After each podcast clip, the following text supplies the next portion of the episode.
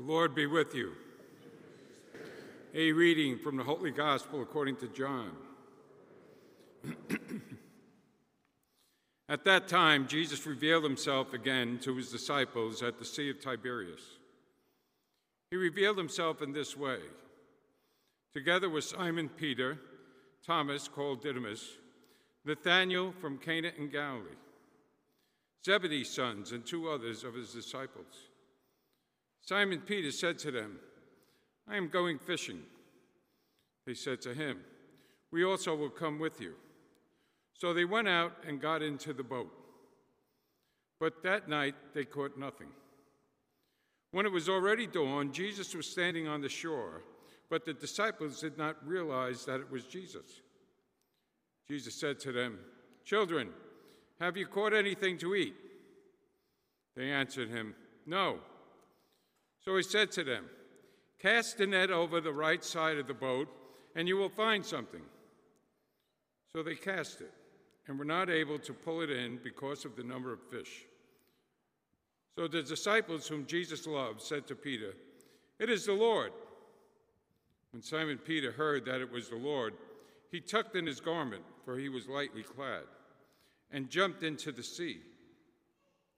The other disciples came in the boat for they were not far from shore, only about a hundred yards, dragging the net with the fish. When they climbed out on the shore, they saw a charcoal fire with fish on it and bread. Jesus said to them, Bring some of the fish you just caught. So Simon Peter went over and dragged the net ashore, full of 153 large fish.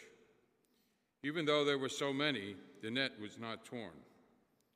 Jesus said to them, Come, have breakfast. And none of the disciples dared to ask him, Who are you? because they realized it was the Lord. Jesus came over and took the bread and gave it to them, and in like manner the fish. This was now the third time Jesus was revealed to his disciples after being raised from the dead. When they had finished breakfast, Jesus said to Simon Peter, Simon, Son of John, do you love me more than these? Simon Peter answered him, Yes, Lord, you know that I love you. Jesus said to him, Feed my lambs. He then said to Simon Peter a second time, Simon, son of John, do you love me? Simon Peter answered him, Yes, Lord, you know that I love you. Jesus said to him, Tend my sheep. Jesus said to him the third time, Simon, son of John, do you love me? Peter was distressed that Jesus had said to him a third time, Do you love me? And he said to him, Lord, you know everything. You know that I love you. Jesus said to him, Feed my sheep. Amen, amen, I say to you, when you were hungry, when you were younger, you used to dress yourself and go where you wanted. But when you grow old, you will reach out your hands, and someone else will dress you and lead you where you do not want to go. He said this, signifying by what kind of death he would glorify God. And when he had said this, he said to them, said to him, Follow me. The gospel of the Lord. The Lord be with you. This is a gospel that we just read from John that is just full of biblical meaning and symbolism. So I thought we could just do a quick run through uh, and see what it says for us today because when we're reading the Bible, the Bible says something you could say historical, literal at the time, but there's always a moral meaning for us who read it today. This gospel opens up like the book of Genesis, which begins and it says, The Spirit of God hovered over the waters. And there, over the waters, there was a great miracle of creation. And John, who's writing this probably a good 50 years at least after Jesus' resurrection, he still remembers very clearly that day that there upon the waters the apostles in the boat witnessed a new miracle of the fish. And the apostles there are, are struggling because Jesus is very different after his resurrection. He's no longer appearing the way he historically appeared to them. And that's also a part of the biblical story that in the Old Testament, God would often come in a pillar of fire or a cloud or a flaming torch.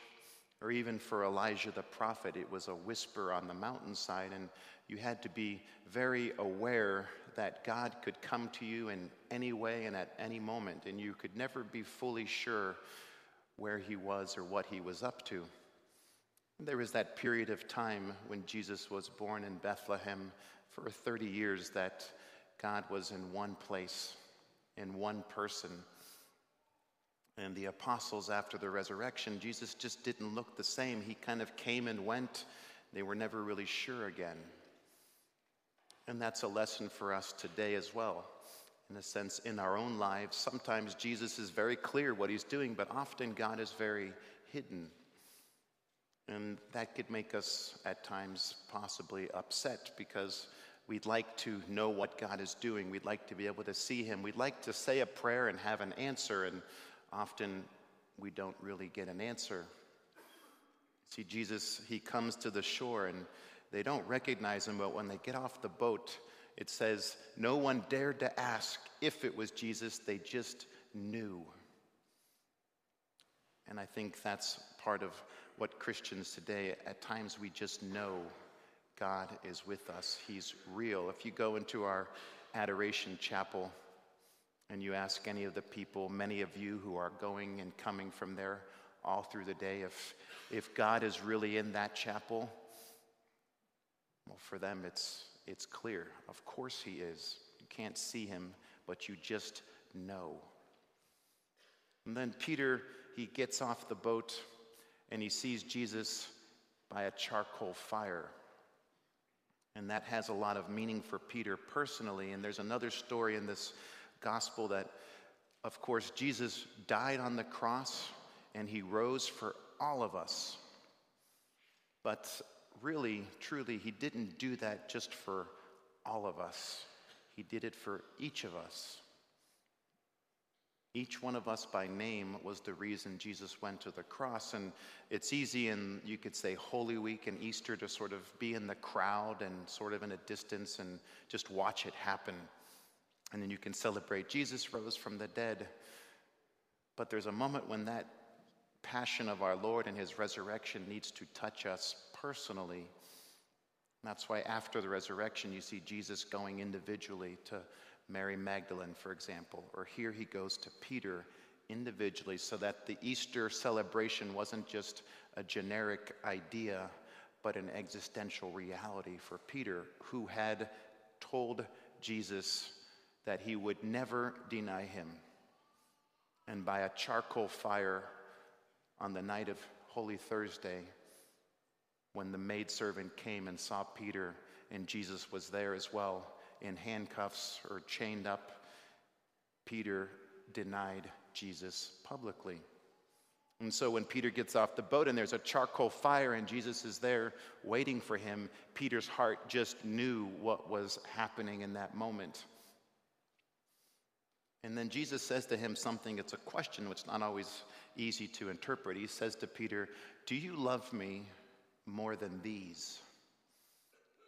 And the word these isn't clear what Jesus is referring to.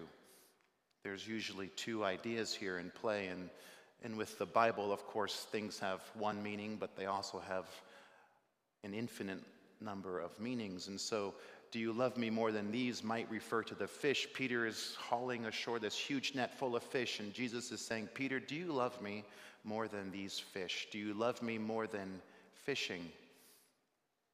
And I'm sure here there's a lot of you who love fishing, right? And so if you're a, a, guy who likes to be in his little boat fishing in the quiet of the morning, well, you and Peter have something in common, right? Peter loved fishing. He was good at it. It was his, his life pa- passion, you could say. And Jesus, three years before, had gone to Peter on the same seashore and said, Peter, if you follow me, I'll make you a fisher of men. And Peter left his boats and his nets and followed Jesus. He said yes that first time, but Jesus asking him, Do you love me more than these fish today? And that moment after the resurrection meant something more because Peter now knew what it would mean truly to leave his nets behind. It would mean going to his own cross the first time Jesus said, Peter, would you follow me? It was because Jesus was this great new rabbi that was doing miracles. Everyone loved him, and it would be great to be with Jesus. But now Jesus is saying, Peter, do you want to be with me now after you've seen what it means to be a Christian, which is to embrace your sufferings? And Peter, thankfully, he says yes to our Lord once again. But that Peter, do you love me more than these can also mean, Peter, do you love me more than these other apostles? And that must have hurt Peter a little bit because, or at least maybe a lot, because he had just said that on the Last Supper when Jesus said to the apostles, One of you is going to betray me. And Peter boastfully, there he said in front of everyone, Even if everyone were to betray you, I would never betray you because I love you more than these. And it's a gentle reminder to Peter Peter, do you really, do you really love me more than these? And Peter knows he's a failure in love. That might be a tough question for our Lord to ask Peter, but perhaps he can also ask it to us today. It's easy to say, Yes, I love Jesus. Yes, I want to be a Christian. Or at least we say, Yes, I want to go to heaven. It's easy to say it, but it's important to make sure that your life choices also correspond to that desire. Jesus says there's a lot who say to him, Lord, Lord, but won't enter the kingdom of heaven. It's only those who do the works of God. So today, let us bring the Easter joy now to ourselves personally. Our Lord prepared a meal for the apostles there. They got out of the boat and had breakfast with our Lord. Today, our Lord also prepares a meal the Eucharist, which we'll all receive. That is Jesus inviting you to come to Him, and He asks you today, Will you make the Easter season personal and real? And He asks us, Do you love me? In the name of the Father, and of the Son, and of the Holy Spirit, amen.